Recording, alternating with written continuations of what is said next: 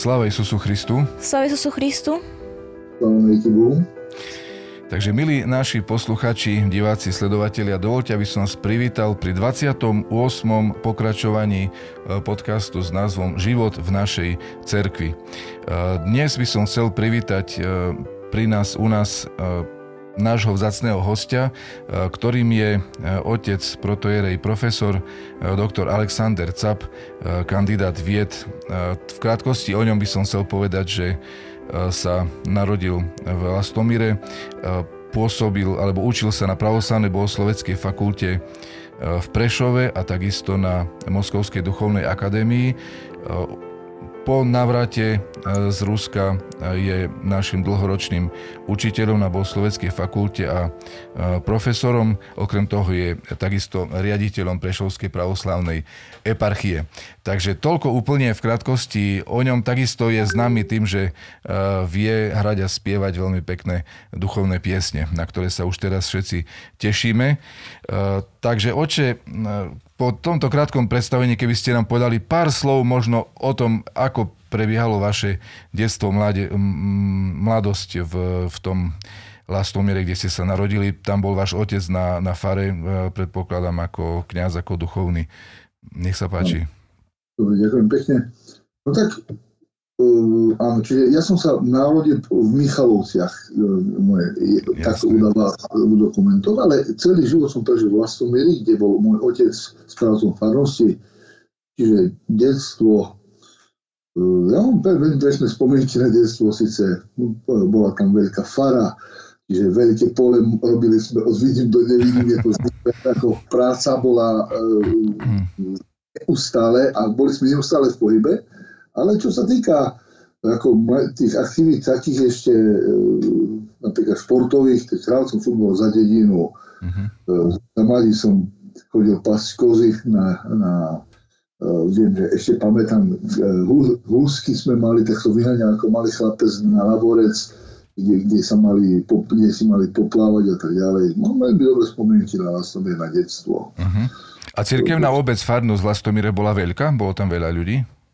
No tak, e, vlastne sme boli vtedy, v tom čase, e, jednou z najväčších farností, pretože vtedy boli v, iba dve chrámy. Náš pravoslavný, kde chodila e, zhruba asi, no tak polovička obyvateľstva, ako boli pravoslavní, ja neviem, či tak by sme mohli povedať, ale zhruba takto nejako.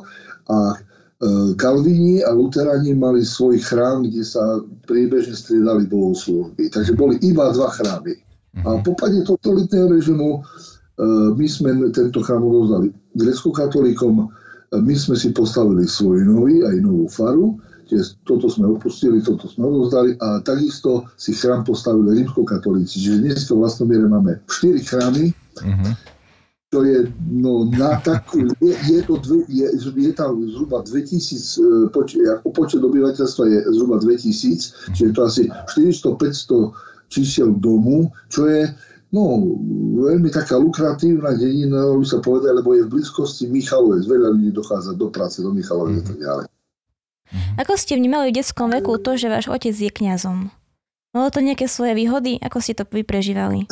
Ako na to tak spomínate? Za Začias totalitného režimu v škole e, no to vyhodí, e, no nikto do mňa nerýpal, že chodím do chrámu napríklad. Mňa nikto, ako mňa ne, učiteľe neobracali, lebo kto už môže chodiť do chrámu, keď nie detsko samotného kniaza. Čiže ja som v tomto smere mal na škole pokoj. Uh-huh. Len, len raz sa mi stala taká, ešte na základnej škole pamätám pani učiteľka Ugradiová, e, zahlasila, no budeme robiť pokusy na chemii, potrebujeme sviečky, vodu a taká, no tá vodu, e, sviečky kto priniesie z domu? No a tak samozrejme, ja som vždy pamätal, že v chráme je spústa sviečok, rok, takže rýchlo zdvihol som ruku a som priniesol. Uh-huh. A keď na druhý deň som priniesol do školy a začala robiť pokusy na, tom, na tej fyzike, či na, či na čom to bolo, či na chemii, na fyzike asi. A sviečky jej tam ako si padali, tak utrusila takú poznámku, no to vidno, že cirkevné sviečky. Hej? Takže ma sa, to, sa, sa ma to veľmi dotklo ako chlapca, ktorý bol aktívny mm-hmm. a, a keď ti, som si potom pomyslel, dneska som, som ja teraz hovorím, tak keď ti prinesú figu borovú. Čiže buď ráda, že máš sviečky a môžeš robiť pokusy a keď nevieš robiť pokusy, tak to, to je problém. Takže brala to tak, že, že cirkevní sviečky sabotujú jej vedecké pokusy v ateistickom štáte. Čiže sa vaše sviečky na to veľmi nehodia, hej, tak zhodnotila. No, tak, no, moje boli tu cirkevné sviečky a ja, ja môžem za to, že pán Boh tam jej nedal urobiť ten pokus. Hej. A my, a, vtedy sa ma to trošku dotklo, mm. akože tak, ako ale inakšie. Mm. Čiže ako, toto je taká jedna možno negatívna skúsenosť, ale viac ich ani nebolo. A inak nie, tak, ale tak inakšie všetko, ako, no, zlatý učiteľ. Mm. Mám dobré spomienky, teda mám zlaté detstvo, by som mohol. Mm. Vrátila by som sa ešte k vášmu otcovi, keďže moja generácia, generácia od nej staršieho vôbec nepozná. Ja som sa dozvedela veľmi nedávno, že váš otec bol takisto kňazom. Môžete nám trošku priblížiť jeho osobnosť?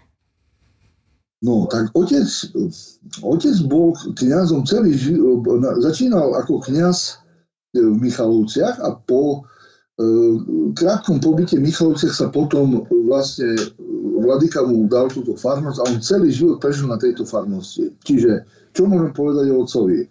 Vďaka nemu postavil ten nový chrám aj novú faru, keďže starú sme museli odovzdať grecko-katolíkom faru aj chrám po tejto linii. No a otec E, takto myslím si, že je v očiach ľudí v Lastomiere e, veľmi si ho vážili. Uh-huh. Otec bol človek, ktorý, no, ja, ja som e, sa neudal na otca povahovo. Otec mal veľmi dobrú povahu ako kniaz. Uh-huh. On malo rozprával a, a prakticky e, prakticky nikdy, ja som mu nikdy nevidel na zlosteného. Uh-huh.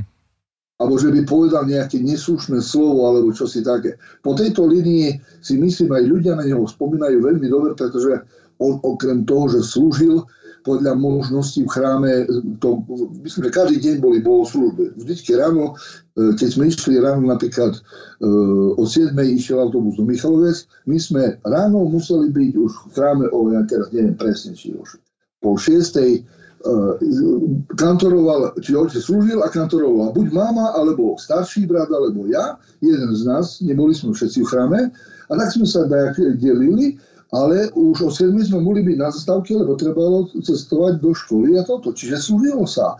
A vyučoval otec celý čas e, počas totalitného režimu, vyučoval náboženstvo na škole. Uh-huh. Čo je...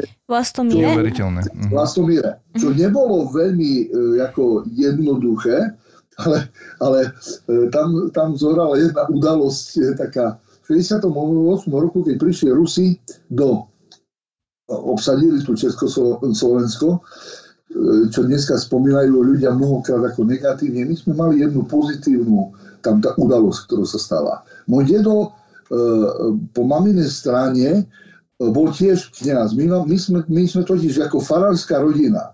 Mhm. Dedo bol kňaz, otec bol kňaz, brat je kňaz v, v, v Kanade a ja som štvrtý v poradí, de facto v generácii Džuganovsko-Capovskej. Uh-huh. Takže E, ako si, neviem, e, proste, asi otec sa dobre modlil, tak si vymodlil. Hej. Ja som sa možno tým si nedopatrením stal kniazom, ale no pán Boh vie svoje chodničky, ale ja nemám takú povahu, takú pokojnú, akú má otec, akú má brat. No a v 68 roku dedo, ktorý on za druhej svetovej vojne pomáhal partizánom aj Rusom, tak keď prišli Rusi, on rýchlo išiel, on nemal problém ísť za kapitánom, povedal, no počúvaj, ja proste som pomáhal týmto, ja mám Rusov rád, e, mám tu husky, potrebujem odviesť, máme e, cere do Lastomíra. Ale v Lastomiere voj, vojska ruské neboli v tom čase, v 68. Boli všade inde, ale len cez dedinu len prešli. A zrazu ruská sanitka, vojenská, to sedí tam, e, štyri husky dnu, ktorý priniesol toto, oni posedeli, samozrejme po Lastomíre sa roznieslo, že otec už tam e, spolupracuje s ruskými vojskami, už sa začali báť ľudia niektorí, A na druhý deň išiel do, na, vyučovať, na, sa pýtať do volenie pána riaditeľa Beňaka Michala, ktorý bol grecko-katolík. E, no ale vtedy samozrejme, že sa nehlásil ku viere. No a prišiel a sa pýtal, no pán riaditeľ, no chceme vyučovať náboženstvo. Samozrejme, pán, e, pán Farár, samozrejme. Uh-huh. Ale bolo vidno, že sa bojí, uh-huh. že keby ho otec údal, že akože toto, že by mal problémy. Uh-huh. Takže je možné, že no, taká smiešná a banálna udalosť nám pomohla, že otec celý čas totalitného režimu mnohí kniazy nemohli učiť na škole. Ako nedovolilo, riaditeľia robili všelijaké obstrukcie, aby nemohli. Takže keď vyučovali, mm-hmm. na ráme a tak ďalej. Takže toto bola jedna taká mm-hmm. zaujímavá. Oče, ako vznikla myšlienka ísť na, na pravoslavnú bohosloveckú fakultu a stať sa kňazom? No tak to v môjom prípade to boli, no to bolo zvláštne. Trošku Lebo, sme sa tak chytili vašich slov, ste vraveli, že ste sa nedopatreniu stoli kňazom. Je, je zaujímavé, že i napriek tomu, že otec bol kňaz a snažil sa z nás samozrejme vychovať čo mohol, lenže my sme neboli veľmi ohybný materiál. Takže jak brat, tak ja, eh, ja som, je zaujímavé, čiže brat, ktorý má lepšiu povahu, bol veľmi otcom tam lamaný, že, musí, že treba ísť a toto. A brat nakoniec so zlosťou nejako povedal, no dobre, pôjdem, ale farárom nebudem. Uh-huh. Ale samozrejme, keď šiel, on začal inakšie rozmýšľať toto a samozrejme kňazom sa stal. Uh-huh. A, a, a brat vedel asi na mňa, ja som bol svojím spôsobom tak veľmi živé dieťa, veľmi neposedné a ja som bol veľmi športový a umelecký, tam nie si chcel som zakladať kapelu a tak ďalej, takže, ale mňa šport a, šport a hudba. No a brat raz urobil jednu fantastickú vec. Zavolal ma, poď, poď, zahráme futbal na fakulte, príď tam ku mne, my hráme futbal ja som futbol hral, hovorím, prečo nie, prídem na fakultu, e, bol som tam asi dva dní, do chramu ma ráno neťahali, to vedeli dobre, že ma netreba ťahať, netreba budiť, ma nechali pospať, ale oni ráno slúžili, boli, len mňa neťahali, to zrobili takticky dobre, diplomaticky. A potom, no potom sme zahrali futbal a ja idem tam a pozerám, no však tu je gitara, však ja doma hrajem na gitare. Tam e, v spoločenskej miestnosti boli varhany také šľapácie. Otec Podajský nám na učil. Klavír, to je vynikajúce, môžem sa to učiť. Tam mali činky, tu stolný tenis, ja ping-pong som hral, činky e, kulturistiku som doma cvičil s činkami sám, hovorím, to je moja krvná skupina. Že títo chlapci sú celkom normálni, hm. som si povedal vtedy, že to je moja krvná skupina, ja tu prídem a ešte ráno futbal. Samozrejme, vo futbale som bol najlepší, to som dal si ich všetkých tam, lebo som dvakrát do týždňa študoval, ja som bol na trénovali mm. na títo boslovci so mnou hrali, tak to vtedy boli jak, eh, jak, jak no invalidi, treba povedať. No ale hrali sme futbal, všetci tam i brali, i ďalší, no veľké zápasy, tam sme aj volejbal sme hrali, takže. No tak, tak čiže mňa si pán Boh ulovil cez toto. A keď, keď som videl, že to je taká, ja som sám prišiel, ja, ja chcem ísť studovať tiež. Pre mňa totiž brat v mojom osobnom živote bol veľkým vzorom. Ja si uvedomujem, neviem prečo. A, a tiež som povedal, ja chcem ísť na fakultu, ale nebudem kniazu, nechcem, idem kvôli vzdelaniu. Samozrejme, už keď som tam šiel, to všetko vplyvalo. No a keď brat skončil a išiel študovať do Zagorska, do, tak, ja som to isto povedal, keď on išiel, ja chcem ísť. Mm-hmm. Ale medzi tým brat sa vrátil dostal ponuku, že môže ísť do Švajčiarska na ekumenický inštitút a on potom emigroval, takže sme mali potom problémy so štebakami.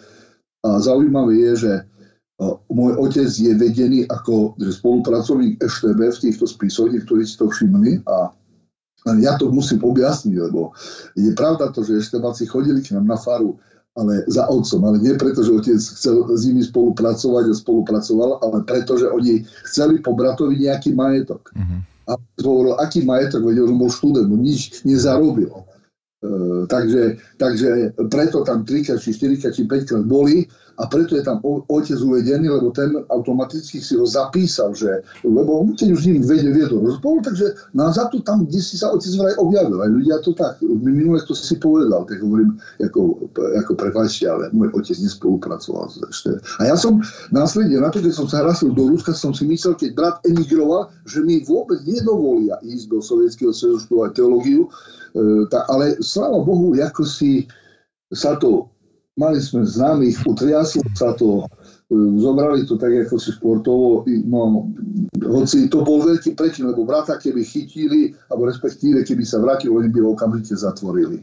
Mm-hmm. Ako, to, bolo, to, to, to nebolo to, čo nie, že bez problému môžete ísť, kde máte peniaze do zahraničia. Tam boli proste, do, do, do, na západ sa neišlo len tak. Mm-hmm. Vaša cesta k štúdiu teológie aj ku kniasu teda bola veľmi špeciálna. Vynimočne povedala by som, počuli dlhšie aké príbehy, ale takýto sme tu teda ešte nemali. Dá sa však povedať, že ste možno rokmi zistili, či e, dokáže mladý človek, povedzme v tých 20-25 rokoch zistiť, či je povolaný ku kniazkej službe? Alebo akým spôsobom to dokáže pocítiť, alebo cítiť to volanie? Tak vám poviem, e, e, ja som nepatril medzi tých, ktorí od začiatku cítili to povolanie a išli tam s cieľom, že budú kniazmi. Ja som vám to povedal. Mm. E, takže tam Boh má, vyzerá, že viete, ja si myslím, že to je tak, je v Evangeliu napísané a je to správne. Eh, keď, keď, prečo dokázal oslovil rybárov? Pretože tam bol obrovský úlovok rýb, u Evangeliu sa píše. Oni keby nevideli, že Kristus povedal Petrovi, hoď siete teraz. A on hovorí, celú noc sme chytali. Hoď teraz. A, a potom Petr chytil, koľko bolo tam? 153? Áno. Čiže a sa až potapala a Peter prišiel, že som riešný človek, Kriste, odi, odi mňa. Čiže, čiže Christos vedel, že rybárov treba cez veľký úlovok. A mňa prijedol cez šport a cez tú gitaru a cez to všetko. Ja si myslím, že Boh vie svoje cesty a každému dáva to, e, to čo človek má rád. Uh-huh. A takže mňa ulovil cez, uh-huh. cez tie gitary, cez to a cez toto, čo, čo sa na fakulte vtedy hralo. Uh-huh. No a tak tá formácia už E, sme chodili do kapličky, modlili sme sa, študovali. Tam bola komorná atmosféra, lebo nás vtedy bolo zhruba 10, ja som sám bol v ročníku, takže to bol špecifický to bol komunizmus, viete, veľa ľudí nebolo a mali sme takú komornú atmosféru. Mm-hmm. No a potom po našej fakulte ste išli študovať do Ruska. A aký rozdiel je medzi štúdiom teológie u nás v Prešove a v Moskve, Trevers? Áno, len no, treba povedať, že ja som už neišiel študovať opätovne uh, uh, na akadémiu, mm-hmm. ale ja som písal prácu ano. teoretickej laure, čiže ja som bol profesorský stipendista. Mm-hmm. Ako by doktorant v dnešnej dobe. Ako dnešný doktorant a ja som áno písal kandidátskú prácu na tému asketické učenie Gregora Palamu, veľmi významného patrológa, ktorý je Konstantín Skurat, to je veľká osobnosť v Rusku, ako veľký patrológ. On má teraz asi 90 rokov, neviem, či ešte žije, či mhm. prednáša, ale na vtedajšiu dobu to bol, to bol špičkový, e, to bol laik, profesor, veľmi uh, načítaný v patrológii doma, je to veľká osobnosť. Mm-hmm. No a tam som e, bol dva roky, napísal som túto prácu, vďaka Bohu. Žil som v tom nížskej komunite, lebo som si povedal, no tak Aleksandr, nebudeš tu len teoreticky sníž, začneš chodiť na bratské molebny, budeš sa spovedať, tak ja som chodil, žil som s mníchmi, chcel som pochopiť ducha e, toho mnížského. Tak ja som dva roky žil tam ako mních, ako mních, a keď mi otec dal na konci povedal, no a dáš sa postrihnúť, tak som povedal nie, lebo oni nevedeli ten dôvod, prečo ja chcem, e, prečo som s nimi tak e, blízko a som nimi sa modlil, chodil na spovede. Ja som trikrát do týždňa e, sa chodil spovedať, ja som sa modlil modlitbu Isusovú najprv 500 krát, potom 1000 krát.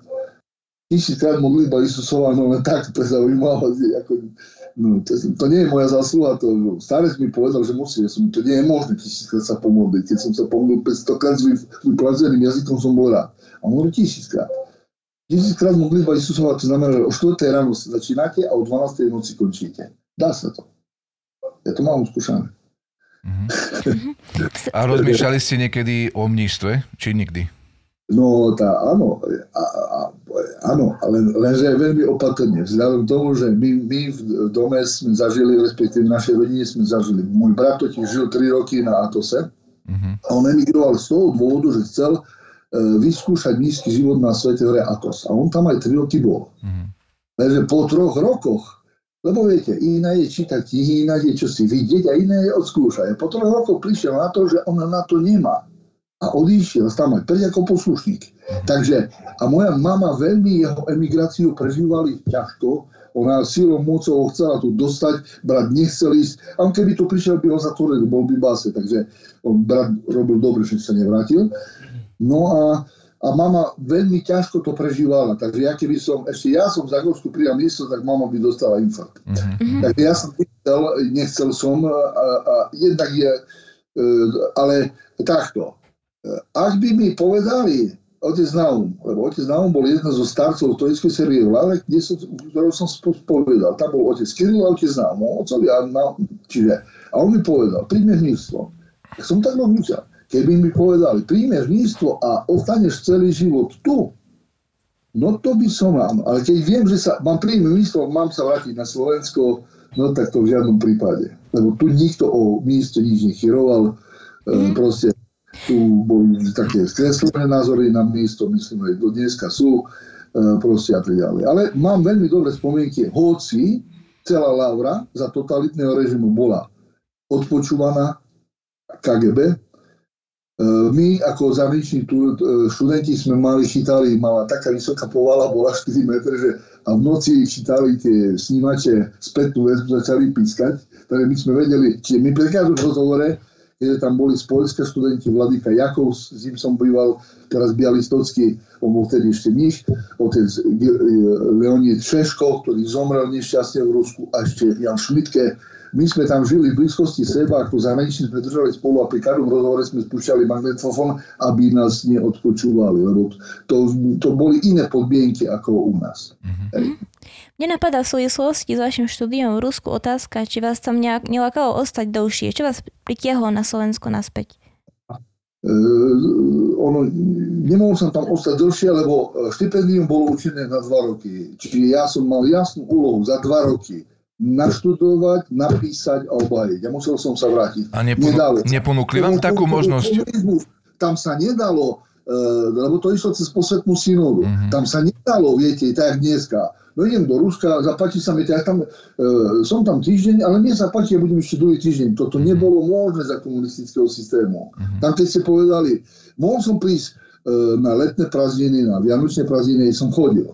Ale, ale také, že ja tam nechcem byť 2 roky, ale 5 rokov, ako to bolo nemysliteľné. Čiže bolo to jasné dané. Ani vám Posledný... neponúkali takú možnosť, že by ste tam zostali učiť, alebo že by ste sa tam stali kňazom, alebo niečo také, nič nie, nie, lebo, lebo ja som bol cudzí. A mhm. cudzí sa, oni opatrne pozerali, lebo uh, viem, že ma raz zavolal jeden novinár, uh, a to bol človek z KGB, a pýtal sa ma, No ja som až potom, ja si tie veci, viete, z začiatku ani neuvedomoval si, ale pýtal sa ma, či môže napísať, že som v zahraničí. Ja som si myslel, že ma začne teraz tam podpichovať, že brat emigroval, že oni o tom vedia. A oni nevedeli, tí KGBáci, neviem čo, ale pýta sa, či môže napísať do novín, že je tu náboženská sloboda. Ja hovorím, môžete. No ale jaký? Ja, ja som tam nevidel to nasledovanie.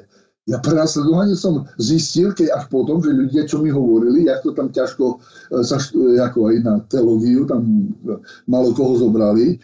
A, proste, a veľakrát boli tam aj ľudia, napríklad z nasadení komunistickou stranou, dostal úlohu, budeš komunista, staneš sa kniazom, budeš rozhodovať sa církev znútra. On tam donášal a tak ďalej. To si neviete predstaviť. Ale my sme, sláva Bohu, prežili. Tam, ja nemám zlé spomienky, i tomu, že to bol komunistický režim, všetko bolo odpočúvané.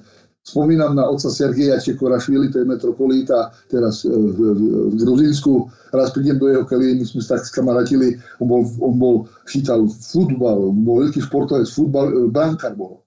On športovú telesnú fakultu skončil za nejaké Dynamo, tam druhú ligu hral. Toto. A on potom všetko nechal a ešte pridal ministro. A prídem do jeho kelie a, a on sedí na, leží na posteli a čúcha dva kamene škrípe. A, a čo robíš? Hovorí, ukazuje mi, že robí zlosť e, tým, čo odpočúvajú KGB, že by im to piskalo v tých mhm. mikrofónoch. takže, takže, a potom buchol sa ja durák a išiel trestnú. Čiže dá sa povedať, oče, že e, v tom monastieri aj celkovo v cirkvi, aspoň tam, kde vy ste mali možnosť spoznať ľudí, že prevažne to boli ľudia úprimne veriaci a duchovní? ja som viac zbožných mm-hmm. a mhm. svetých ľudí a skromných a bolo vidno, že to sú ľudia oddaní. Mm-hmm. Ja som nikde zbožnejších ľudí nevidel ako tam. Mm-hmm. Samozrejme, že aj tam boli ľudia, ktorí mali problémy, alebo mnísi, opity, alebo aj študenti tam všelijakí boli. No ale tam bolo to veľmi prísne a viem, že tam stačilo, že študent neprišiel, alebo prišiel opity, alebo uvideli ho fajči, okamžite vylúčený bol zo, zo štúdia.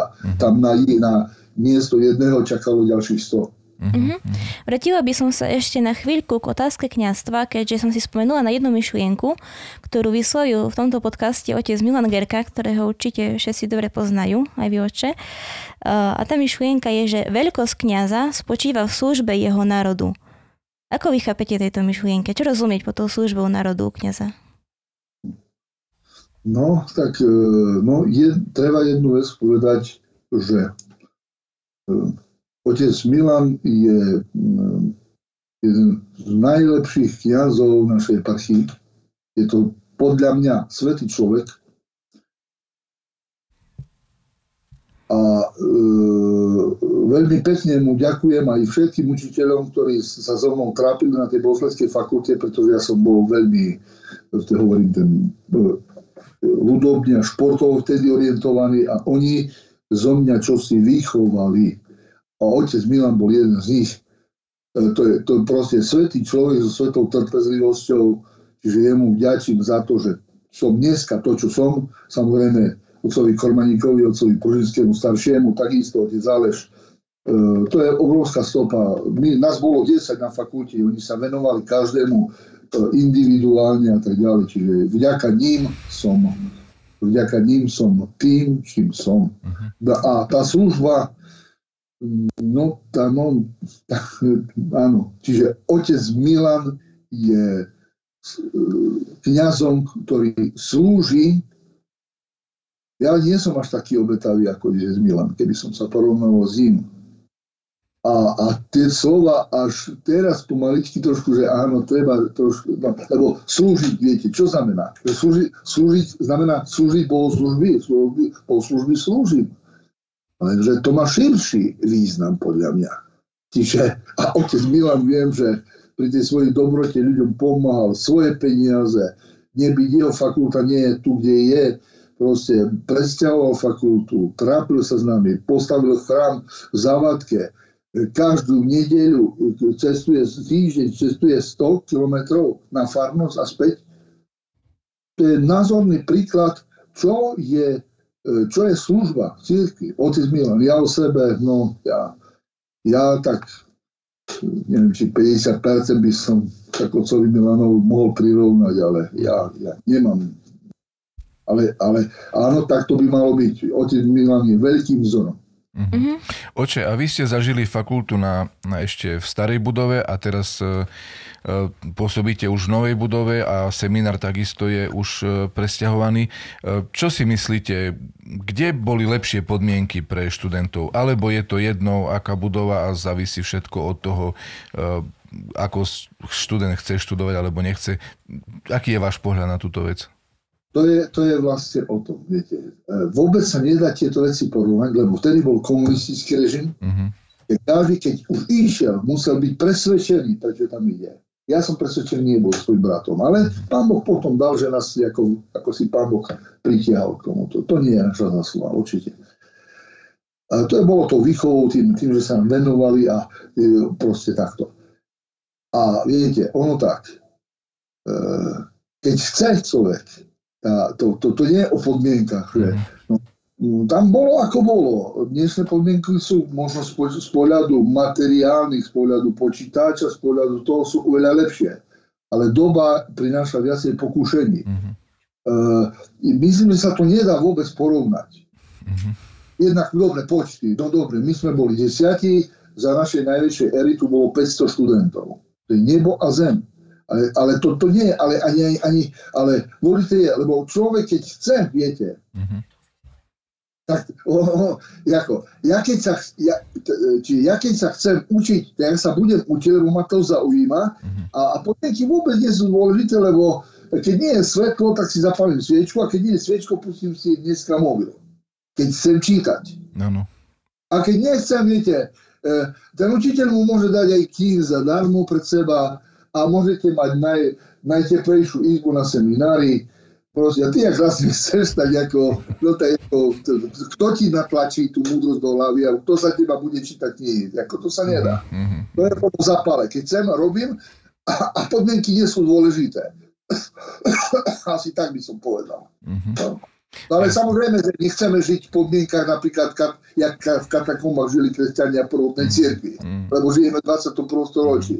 Ale na to, aké máme podmienky, treba aj my na katedre, e, tu veľakrát sa aj porovnávajú tam. No tak keby prišiel pán rektor a videl našu biblickú katedru, kde, kde by sme traja mali byť, no našťastie otec dekan má svoju kanceláriu, ja na, na väčšinu času travím proste na úrade, a, a dajme tomu je tam Husar a, na, a ešte otec Milan na, na katedre, no tak e, predsa e, e, rodová katedry, rodová katedry biblickej je 3 na 4, to je pre 4 ľudí, to je jak vo vezení v Leopoldove. Ale, ale, ale robí sa, my podávame najlepšie výsledky v rámci biblistiky na fakulte. Čo sa týka profesie. Toto rozprávam, toto nie je dôležité. Hej. No už keby sme tam mali každý deň traviť spolu všetci času, no ono by nás to potom už ako, no, už by nás to trapilo viacej. No, ale teraz otec Milan s otcom Husárom tam asi. Oče, ešte e, keby som sa trošku chcel vrátiť e, k vašim študentským časom, alebo neviem, či to bolo počas fakulty alebo tesne po. E, ste známi tým, e, ja to poznám skôr iba z fotografií a z rozprávania iných ľudí, e, že ste sa venovali mládeži nejakým spôsobom. Počul som, že v tej dobe sa robili nejaké misijné cesty, že ste posadali do niekoľkých aut ako bohoslovci a asi aj s nejakými ďalšími mladežníkmi a išli ste na nejakú farnosť a tam ste niečo robili. Ja som to nezažil, tie misijné cesty. Môžete nám o tom niečo povedať? Možno to bude inšpirácia aj pre nás dnes, aj pre dnešných mladežníkov, že čo by sa dalo robiť. No, e, jedna vec, čo sa mi nepačila u nás na, medzi bohoslovcami, bolo to, keď sa vysmievali z katolíkov, z grecko-katolíkov alebo protestantov. A ja som urobil jednu vec. Išiel som ku evangelíkom na evangelickú faru, kde pán Midriak e, mal mládež a e, chcel som ísť pozrieť, čo oni vlastne robia. Oni to bolo mali... u vás v Lastomíri alebo v Prešove? Nie, to bolo v Prešove. Prešove. Uh-huh. Správame o e, reformovanej cirkvi a význania Luterani, kde bol pán Mizdiak. Jan Mizdiak bol tam správca farnosti. Mm-hmm. On každú sobotu mal, mal mládež a dvoj, dva hodiny tam bola mládež zhruba no, od 30 do 50 ľudí. Mm-hmm. Čiže ja som začal chodiť ako prvý a začal som tam ťahať všetkých ďalších našich bohoslovcov, aby, som, aby sme nie budeme sa vysmievať, poďme popozerať a keď bude sa dať, dať čo podľa toho, podľa toho my potom my robíme svoju mládež. Mm-hmm. Takže sme tam začali chodiť. Ja, potom otec e, proste, otec Šak, otec Ivan Bieloruský, e, e, Matúška Šaková, Helenka, ona s nami chodila tiež a ďalší. No a, ta, no a čiže podľa toho vzoru tam sme čo si videli. Ja som chodil ešte, ja som bol proste taká nekľudná duša, ja som chodil ešte, chodil som baptistom, raz som bol baptistov, raz som bol adventistov v Košiciach, no ale tam mám také všelijaké spo... Ale dobre, videl som, že, e, že robia s mladiežou, gitary tam boli a tak ďalej. No a my sme isté veci prevzali, začali sme organizovať túto našu uh, mladých, a to bolo vtedy, no na jednej strane to bolo, viete, my sme si neuvedomili, bol komunizmus. Keby nás chytili policajti, skočili by sme base. Lebo to bolo združovanie sa mladieži za účelom náboženstva, to bolo vtedy zakázané. Uh-huh. Mládež mohla byť v chráme, na bohoslužbe, alebo na vyučovanie náboženstva, ale v chráme, nič viac. Bolo presne vymedzené, čo ten kniaz môže robiť. To sa nedalo ísť, viete, že a aby sme začali. Čiže áno, máte misijné cesty, no v úvodovkách to samozrejme. Čiže otec Šák mal auto, otec Ivan Bieloruský auto, ešte je brat žil otca Štefana e, Šaka, tak on takedy, tá, no do toho sme nasačkovali spolu s nimi 15 ľudí. Mhm. Sklad, začali sme sa skladať peniažky, aby sme mali také peniaze na benzín na to, ale začali sme chodiť po farnostiach, čiže toto boli v úvodzovkách. A čo ste tam robili na tých farnostiach? No, na tých farnostiach, všade, kde nás prijal kniaz, tak e, závisí čo. On sa snažil, no tak zaspievajte za čo v chráme. Napríklad otec Ivan Bilovský, keď bol už e, na farnosti, tak povedal, viete čo, pomôž, prídete my a e, budeme natierať strechu. On mal v veľmi dezolátnom stave strechu na fare a hovorí, e, a on zrobil, zvolil taktiku.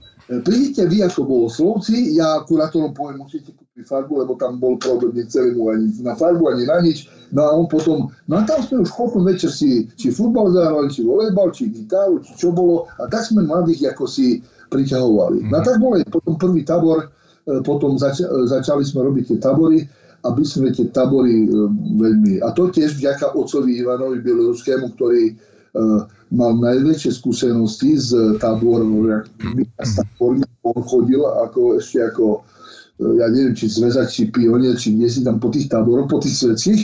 No aby sme podľa jeho vzoru, už len potom uh, bol kde si, myslím, že v Poľsku na tábore, aj na nejakom skautskom pravoslavnom hnutí v Nemecku, a oni toto prevzali, čo sme videli dobre, a tak sme začali vyrobiť tie tábory e, ešte za komunistov, čo bolo tiež zakázané, keby na nás prišli, skončíme v base. A kde boli tie prvé tábory? V Ruskej Volovej? Myslím, že bol Ladomírov, uh-huh. tam bol otec Dimitri Paster. Uh-huh. Si predstavte, minule som sa stretol s Vladikom Chaltúrom, e, e, grecko-katolickým, tak mi povedal, že prišli za ním, lebo on tam vtedy bol na fare u grecko-katolíkov a prišli, kto si ich udal, že je tu mládež, robia tam tabory a oni ich nedisli na grecku katolickú faru, uh-huh. ku Chalturovi. A Chaltur nepovedal, že to my robíme, uh-huh. ale vedel o tom. Uh-huh. Toto mi minule povedal, keď sme boli spolu. Čiže stačilo, že by nám povedal, že to robia pravoslavní a nabehnú tam a nás pozatvárajú, tá otec Dimitri, jak správca, to by dostal, no ja si myslím, minimálne 5 rokov. A koľko detí bolo, bolo na tom tabore? Ja už presne, no asi 50. Mhm. Ešte za socializmu 50 detí ste mali v tabore. No hej, áno. Aj uh-huh. potom ešte druhý rok a potom ja som už išiel do Ruska, takže ja som potom na tie tabory ako si pomenej chodil. Už som nemal ako možnosť. Tam už a v akom roku ste išli do Ruska? V 86. Uh-huh. Čiže to bol ešte hlboký socializmus skutočne. No tak Hej. v Rusku už, už bolo už, už bola tá glásnosť, už bol Gorbačov, už bolo vidno, že ja už keď som mhm. e, rozprával, čo v Rusku a tu, a tu nás ešte to nebolo, ešte ľady sa nehybali, ale v Rusku už Gorbačov vystupoval a to už bolo vidno, že už sa tam čosi deje. No ale vtedy sme tomu nerozumeli ešte, že čo to mhm, bude. Mhm, o, o páde komunizmu nikto ani nechyroval, ani neslychal. To by bolo nemožné, to si ľudia nevedeli ani predstaviť. Mm-hmm. Presunieme sa oče trošku do súčasnosti. A vy sa momentálne zaoberáte v rámci teológie biblistíkov, ak sa nemýlim, konkrétne starým zákonom. Je, je známe, že je to možno taká tá menej atraktívna časť Biblie pre dnešných ľudí. Skôr sa každý zaoberá tým novým, pozná ho viac ako ten starý. Čo ponúka súčasnému človeku? Prečo je potrebné sa aj na neho pozrieť, preštudovať si ho? Um, tak e, ja, ja budem rozprávať ako dobrý starozákonník. Starý zákon je síce ťažký, ale je veľmi zaujímavý. Ja sa mu venujem iba 10 rokov, lebo ja som učil na Bohoslovskej fakulte, je pravda, ja som Matuzalem. Ja tam učím od počiatku. Od 88 roku som učil, keď som sa vrátil z Ruska, zo Sovjetského svezu. Postupne som učil rôzne predmety, pravoslavnú duchovnosť, spovedníctvo, samozrejme nový zákon. Vždy som bol na katedre biblickej, ale som aj bol na iných týchto. Ale tak sláva Bohu sa mi podarilo pomaličky zbaviť takých predmetov a spev som učil ako otec Milan e, teraz. No, a cirkevnú slovančínu a tak ďalej. No ale keď trebalo. Ale potom som, čiže vyprofiloval som sa, čiže ja teraz posledných 10 rokov pracujem nad starým zákonom a som si dal za domácu úlohu. Musím, pokiaľ skončím na tejto fakulte a keď mám ešte pred sebou nejakých, nejaké roky života, napísať poriadny úvod do starého zákona, lebo nebol žiadny. Otec Milan prednášal Gerka celý život, ale nebolo kníh, nebolo ako napísať. Otec Milan nás rozprával, čo my sme nič nevedeli z Biblie. Ale teraz možnosti sú. Čiže ďakujem vďaka tomu, že sme v univerzite, vďaka tomu, že sú tie možnosti vydavateľské, Vydávajú sa, je, nadávame na dobu, ale je mnoho dobrých prekladov, skrýp v zahraničí, v Čechách vydávajú obrovské množstvo. Ja všetko kupujem, píšem, čiže zatiaľ som vyprodukoval e, zhruba 4 500 stránkové knihy, no tak to by s Božou pomocou.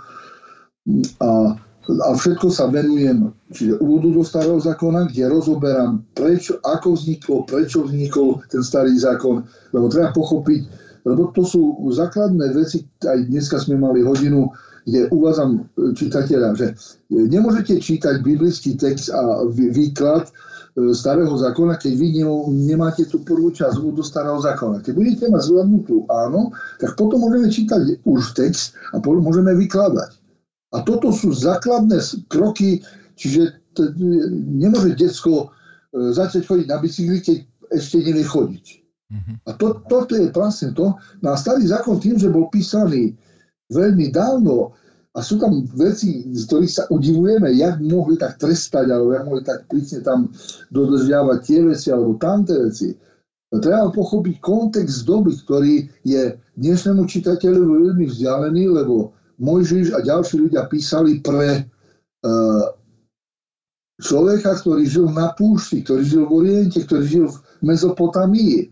A to je úplne odlišná uh, klíma, aj prostredie, aj náboženstvo, ktoré tam plývalo z okolitých národov na ten Izrael. A toto všetko je pre podľa mňa veľmi zaujímavé a myslím, že mňa trošku k týmto smerom mi pomohol aj brat Blahota, náš doktorant, ktorý ma usmernil, ukázal mi tam a priniesol mi mnohé dobré knihy a tak som sa ja do toho pustil a e, som veľmi vďačný Bohu, že som sa do toho pustil, lebo zatiaľ máme ten úvod do starého zákona, na ďalší rok by som ho chcel zase rozšíriť, tak bude to asi možno 400 stránková kniha, takže postupne vždycky píšem tie projekty v rámci VG e, grantovej agentúry našej. A vďaka tomu, že mám peniaze, môžem nakupovať literatúru a môžem pracovať. E, sú to fantastické veci, ktoré ja sám som udivený, že čo tam všetko je, čiže a hovorí sa, že nový zákon ne, nespoznáme dobre. Biblistika je o to, že musíme vedieť nielen nový zákon, ale máme aj starý. Starý spoznávame prostredníctvom nového a nový spoznávame s prostredníctvom starého. Je to jedna neoddeliteľná nádoba, ktorá sa nedá oddeliť. My často oddelujeme, samozrejme formálne ako starý a nový zákon. Ale, ale v skutočnosti Biblia je e, jeden celok, ktorý e, proste nám pomáha aj. A uvažovali ste niekedy nad tým, ako možno zatraktívniť ten starý zákon pre bežných veriacich? Pretože tá no. vedecká literatúra samozrejme je a je samotný starý zákon, ale ako ho možno podať jednoduchšie? No ja sa snažím, toto ja, o to sa ja pokúšam na, eh, na dnešných hodinách. Prvá hodina je, bola taká. Ja aj pesničky, ktoré tvorím, svojich 52 pesničiek, ja veľakrát tam mám aj zo starého zákona. To, čo som naštudoval, ako si sa Boh pomohol by pretvoriť v istej krizovej situácii na verše a manželka mi ich upravila tak, že som vytvoril pesničke, spievam o raji, o, o, o kráľovstve nebeskom, o, o hľadaní raja. Oče, tak môžete, nám, môžete nám niečo aj zaspievať, zahrať teraz? Samozrejme, a čo by ste chceli? No už keď hovorím o tom starom zákone, možno takú najzaujímavejšiu pesničku z tohto súdka. No, najzaujímavejší je názov, sekundu musím pozrieť. No najzaujímavejšie z pohľadu starého zákona asi je e, táto e, totiž e, názov pesničky za chvíľočku vám poviem, musím ho obsahnuť, lebo ja už som pán v rokoch a už strácam aj prehľad, čo som všetko napísal. Hľadači skrateného raja je názov pesničky, 32. A ja v tejto pesničke vlastne spievam o čom? Aj, že Krištof Kolumbus, objav, veľký objavovateľ moreplavec, keď chcel nájsť sponzorov na to, aby mu financovali cestu, on hlavnú, hlavnú ako ideál bola nájsť raj. Biblický raj. Lebo Biblia bola veľmi rozšírená a v Biblii sa píše, že tam boli štyri rieky a zároveň, že tam bolo zlato, zlaté kamene a tak ďalej. Ľudia majú radi zlato, chcú tu viac. Takže tá pôvodná cesta bola, e, čiže on e, takto získal sponzorov a v skutočnosti ja spievam o tom, že e, raj je v církvi, čiže nám, nám dnes netreba ísť do Iraku a pri vykopávkach, pretože tam bol kedysi ten biblický raj, kde si, proste niektorí hovoria, že Arménsko tam a, a proste tam Mezopotamia, e, medzirečie.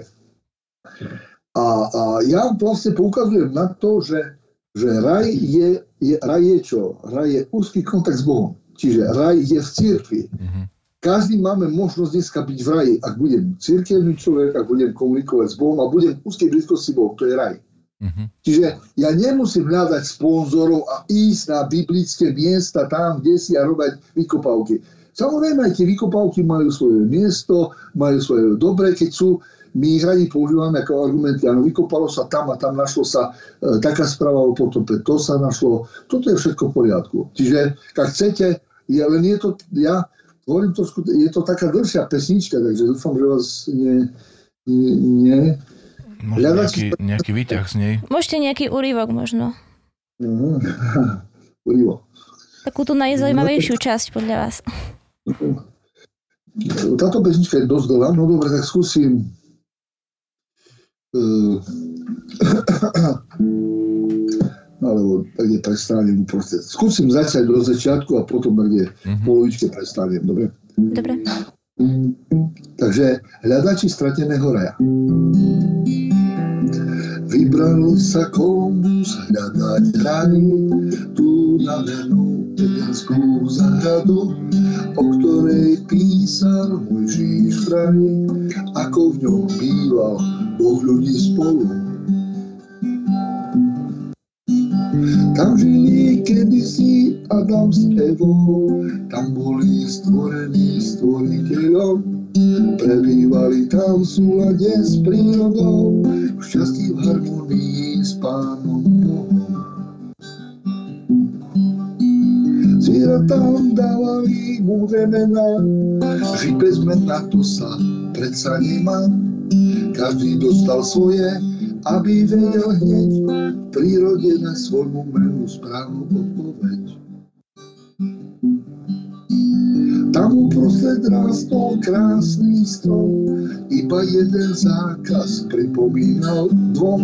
Ten strom poznania nech vás nezláka, vyženú vás z raja novým túlaka. Povedal im s láskou dobrý hospodin, no nevedieť niečo, to sa nehodí, len si z neho berte, pošepne im had, Boh to všetko chce sám vedieť a má z ním rád. Zakázané ovocie najviac chutí, nabada ich ozajstný psychológ smrti. Neboj sa, zober si, to je reklama, zahalená v lesku slavy volá Osana. Slobode sa človek ocitne z očí v oči, ku Bohu sa zracajú dáš chrbtom otočí. Rozhodovať bude odteraz už sám, netuší však, že je koniec rajským prechádzkám. Dobre. Ďakujeme, Ďakujeme oči veľmi pekne za pieseň. A teraz, keď dovolíte, by sme prešli na divácké otázky, lebo čas sa nám míňa pomaličky. Takže nech sa páči otázky. Takže sláva Isus Christovoče. E, máme na vás viacero otázok. E, taká prvá otázka, zase celkom taká zaujímavá, je od Martina Zimana a pýta sa vás, aký je váš bežný deň? Keď e, slúžim ráno liturgiu, alebo keď neslúžim. Keď tak, slúžite. No, toto neuvádza. Ako. Dobre, neuvádza, takže dobre. Takže ak slúžim ráno liturgiu, napríklad aj dneska bolo, či takže, e, a plus som mal vyučovanie na fakulte, čiže o pol štvrtej stávam ráno, obliekam sa, idem na úrad, prečítam si ranné modlitby, o 5. musím byť v chráme, otvoriť chrám a mám hodinu na to, aby som urobil proskomediu a o 6. aby začala sa sveta liturgia. Takže dneska sme mali liturgiu, mali sme ešte panachidu, čiže zhruba skončili sme 7.20, sme už, bo, už bola, bolo po svetej liturgii aj po panachide. No a 8. E, začínalo vyučovanie na fakulte, čiže tam som mal zhruba 4 hodiny, mal som tam ešte skúšal, čiže o druhej som prišiel na úrad no a následne na to e, som išiel na nákup a prišiel som domov. No a medzi tým ešte otec dekan zavolal, či večer môžeme tu natáčať, no tak hovorím, dobre, tak e, potrebujem pomoc technika sa Milana. Takže, takže dnešný deň bol pomerne, no, taký, no, Aktívny. aktívny. Áno. Dobre, Vaši, máme tu ďalšiu otázku od e, Kamila Kurťaka. Pýta sa, Sláva Isusu Christu, čo inšpirovalo otca Alexandra skladať a tvoriť piesne? No, tak to by ste neverili. E, inšpirovalo. Ja som hral na gitaru od 18 rokov. Mhm. E, respektíve od puberty tam. Brat kúpil gitaru a začal toto. Ja som samozrejme podľa vzoru brata, hej, to som bral a chcel som tiež. No, potom som brata. Brat bol väčší, že viem prečo. A do dneska vidím. No ale vám ukážem napríklad, e, kde, e, sláva Bohu a ďakujem Bohu, že som nevedel na gitare hrať v puberte tak, jak viem teraz. Lebo by to skončilo nedobre. A som rád, že mi pán Boh pomohol tento dar rozvinúť, až keď som v cirkvi a keď, až keď mám istý vek. A, no a zaujímavé spúšťací mechanizmus, to by ste neverili, ako funguje tvorba, e, čo, čo si inšpiruje. Ja som pred 14 rokmi, my sme zažili v dome, doma obrovskú skúšku, keď manželka dostala e, rakovinu krvi, e, keď e, pred očami mňa a mojich detí vyvracala 2 litre krvi, kde chodila neustále, dávali, ľudia jej zbierali, na, dávali jej krv neustále, lekári nevedeli, bola tehotná, posielali nás na potrat. E, takže e, to bola, otec môj mal rakovinu žalúdka, bol na operácii, no ja som chodil do práce, ešte by firma stávala dom, že by toho nebolo málo. Takže e, stresová situácia a, a ten, toto všetko ma dospelo k tomu, že ja som zobral gitaru a začal som tvoriť. A, a tak som v priebehu dvoch, troch rokov vytvoril tých svojich 52 pesničiek, ktoré mám. Teraz nezažívam také stresy a nemám inšpirácie. Mám tam čo si rozhodnúť, čo som aj urobil, tak ale už to nie je to. Čiže sláva Bohu, žena Matriona nám pomohla sa uzdraviť, mm-hmm. moju manželku, aj dobrí ľudia, aj cirkvi veľmi ďakujem za to, že nám pomohli na zbierať na lieky. E, proste urobili zbierku s poženaním vladyku Nikolaja. Takže e, a vďaka dobrým ľuďom, vďaka Pánu Bohu, vďaka Svetej Blaženej Matrione a vďaka dobrým lekárom, aj tým, ktorí darovali krv, manželka, sláva Bohu, prežila. My sme sa dostali z tej najhoršej mm. toto. Samozrejme je onkologická pacientka, dodnes je na invalidnú dôchodku, ale dcera sa narodila relatívne zdravá. Takže aj tehotenstvo dopadlo dobre nakoniec? No takto, z pohľadu toho, čo hovorili, kde varovali, že dcera nebude mať ruky a nohy a a posielali nás na potrat, ešte nás presvedčovali, že pán Boh pochopí, církev to nemôže ako zakazovať. My sme samozrejme tie veci nerobili, nerobili a e, hovorili sme, my, my ne, nejdeme, takže z pohľadu toho áno, čiže tie prognózy lekárov sa nenaplnili. Uh-huh. Chvála Bohu. Dobre, oči, ďakujem za odpoveď. No, máme tu ďalší, no takú otázku v podstate od Šimona Mihalíka. Slava Isusu Christu.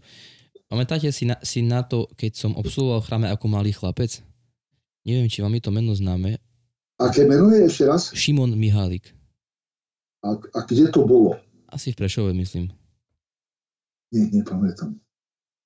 Veľa ľudí sa, to, tým, že ja už mám svoj vek, tak e, neviem, no, ne, ne, ne, nepamätám, ne, meno nič nehovorí, ne, nezapamätal som si podľa prezviska, nedokážem. Jasné, dobre.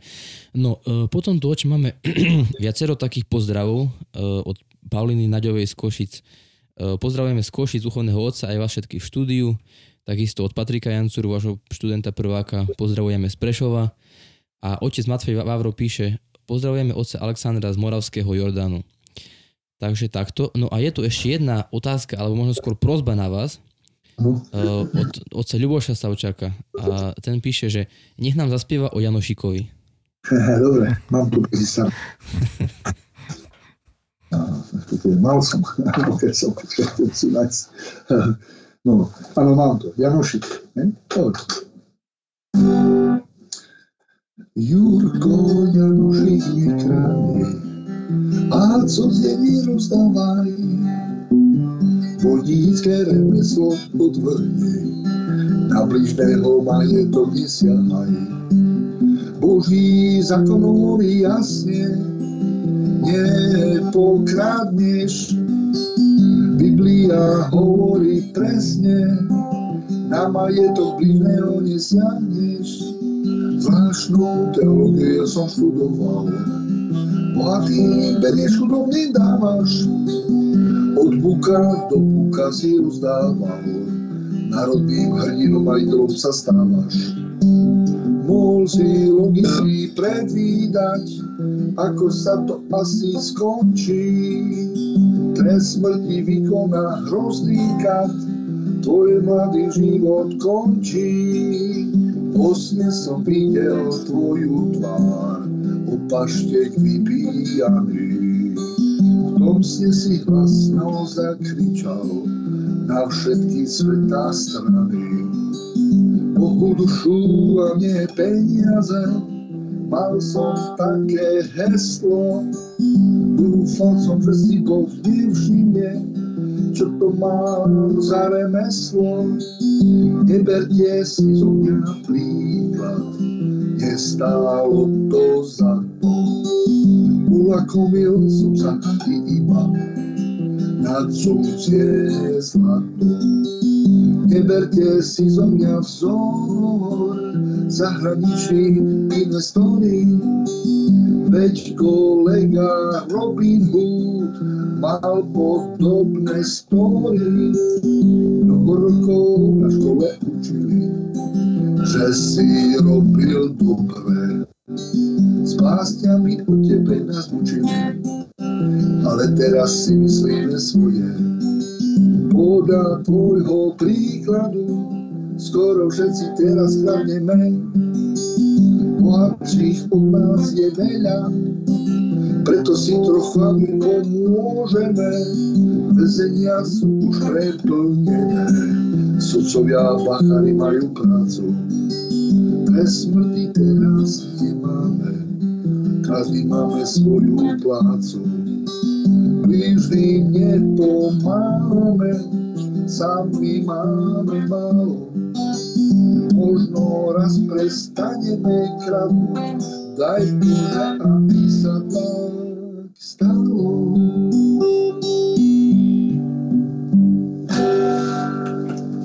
Ďakujeme, oče. Ďakujeme, oče, veľmi pekne. Akú piesen si oče zložili naposledy? Myslím, že medveď ľubí ľudí jesť. To je taká sarkastická pesnička, nie veľmi duchovná. Keď som videl, že koľko je útokov medveďov na ľudí, tak som začal uh, som túto pesničku tak, tak robím si z toho trošku posmech, že medvedie uh, uh, znižujú stavy ľudí a, a pritom človek je stvorený na Boží obraz, malo by to byť opačne, malo by sa znižovať.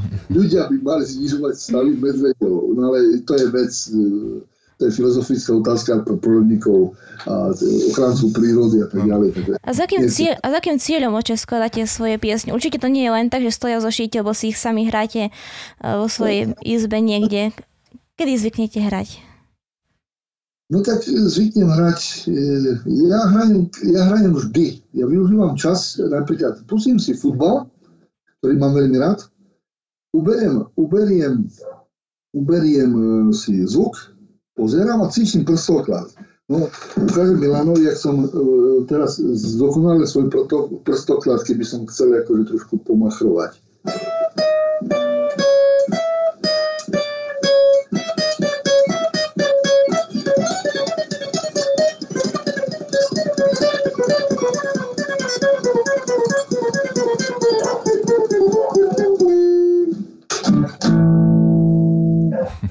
Paráda, oče. Máme ešte dva ďalšie divácké otázky, ak sa nemýlim. Áno, oče, máme tu ďalší takýto pozdrav, alebo aj poďakovanie v podstate. E, Slava Isusu Christu, oče, srdečne vás pozdravujeme zo Spískej Novej Vsi, Evka Kišiková a Boris. Zároveň vám veľmi pekne ďakujeme za dni, ktoré ste s nami stravili niekedy dávno na bohoslužbách v Košiciach. Taktiež si veľmi vážim váš podnet k môjmu štúdiu na Pravoslavnej bohosloveckej fakulte. No, áno, spomínam, pamätám, áno, istý čas som pôsobil pri otcovi Spišakovi staršému v Košiciach ako pomocný kniaz. Mám tiež dobré spomienky, bol som mladý. Mám dobré spomienky. Ďakujeme oče za odpoveď. Ja neviem, či si oči budete pamätať, ale uh, kedysi, keď som bol ešte decko, uh, tak uh, v Prešovskej katedrálke sa spovedalo vzadu v takých skriniach. Áno. A tam, ak si dobre pamätám, otec Milan Gerka a aj vy ste mi spomínali, že či by som nerozmýšľal ísť na fakultu. Takže aj ja vám ďakujem za tú myšlienku, tiež ste ju takú a, a, ja, a, ja, a, ja, a ja pamätám, čo si vtedy povedal. A to hovorí, kedy sa ma to pýta? to už si ani ja nepamätám. No a viem, že taká bola odpoveď, že Karin mm. ti dal túto otázku. Mm-hmm. No ale mm. ja zase ďakujem tvojmu otcovi, ktorý mi dal e, na papieri, že ma vyjazuje z fakulty kvôli futbalu, lebo som utekal domov na futbal každú nedeľu. Mm-hmm. No a tam som sa musel vtedy rozhodnúť, to bola kritická situácia, že buď futbal, alebo teológia. No, no. Macho rukou a som hovoril, ako si ma pán Boh vtedy ozaj to do, rozhodnutie bolo dobré, lebo veľa mi nechybalo, že som zo zlosti všetko hodil a išiel preč. A to bolo rozhodujúce a ja som dneska vďačný, že, som, že, že mi pán Boh vtedy dal vybrať si, že e, medzi futbolom a fakultou, že som si vybral fakultu. Ja som tiež dneska vďačný a šťastný, lebo nič krajšie, nič lepšie ako cirkev som v živote nenašiel a som rád, že som v nej. Áno, ja, ja takisto. Mm. Dobre, oče, dávame na, na záver vždy otázku, či máte nejaký taký najobľúbenejší výrok zo svätého písma. Máte takýto?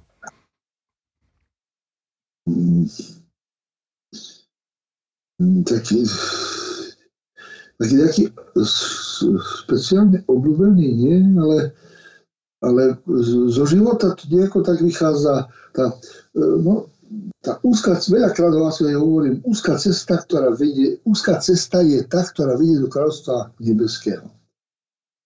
Nebyť toho, že by som nezažil s manželkou e, tú skúšku tej rakoviny, neboli by tu tie moje pesničky. Mm-hmm.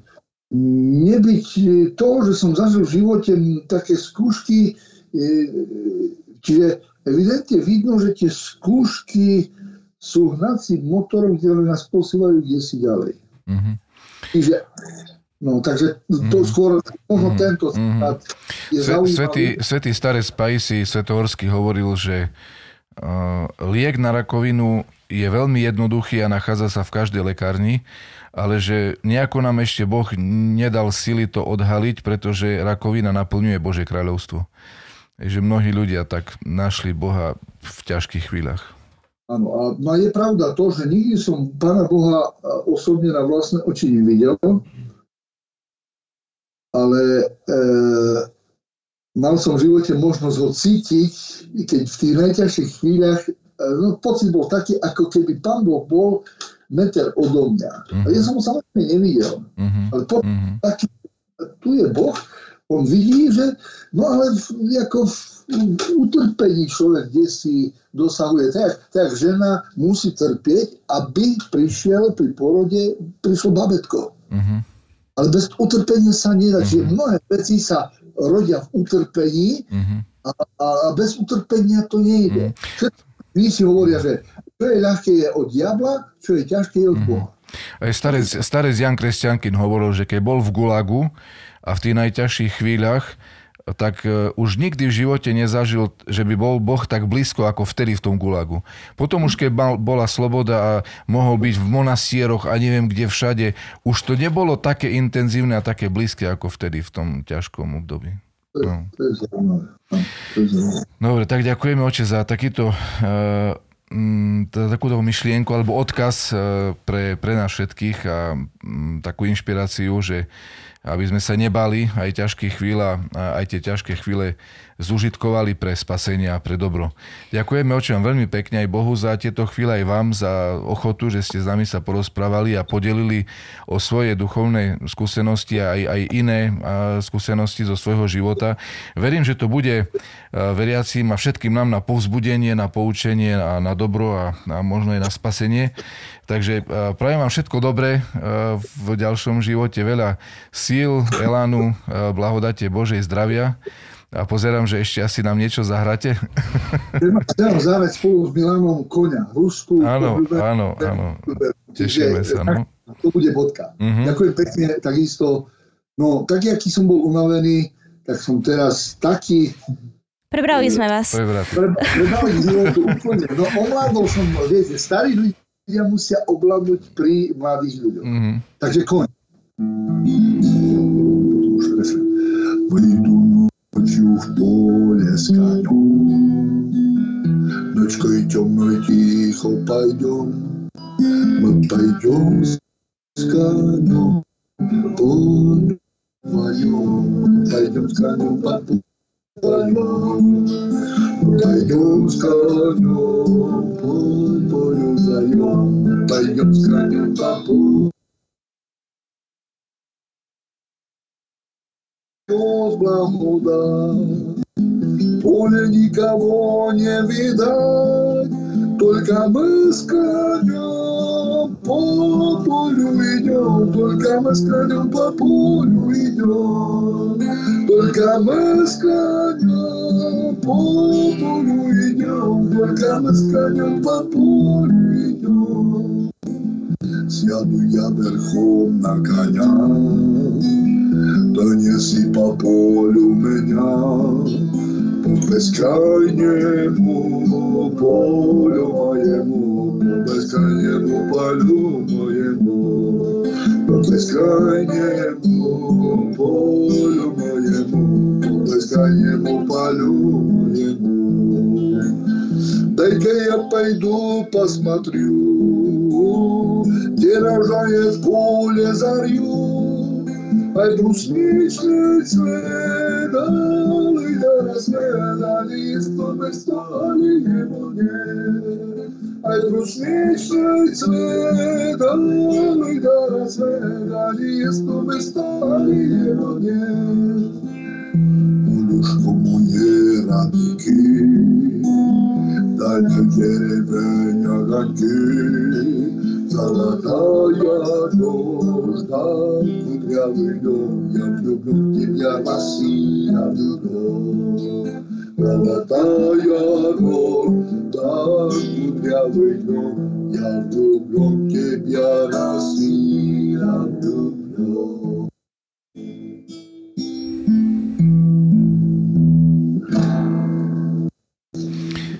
Ďakujeme, Ďakujeme oče, bolo to veľmi pekné. Pekná, pekný záver, pekná bodka nakoniec. Eh, chcem poželať všetko dobré aj našim divákom a sledovateľom. Eh, tešíme sa, že sa stretneme opäť pri ďalšom podcaste so zaujímavými ľuďmi alebo pri zaujímavých témach. Všetkým želám pekný večer, dobrú noc a Bohom požehnané ďalšie dni života. Ďakujeme krásne oči, Alexander. Pekný večer, oče. Pekný večer, oče. Dobrú noc, ďakujem. Dobrú noc s Bohom. S Bohom.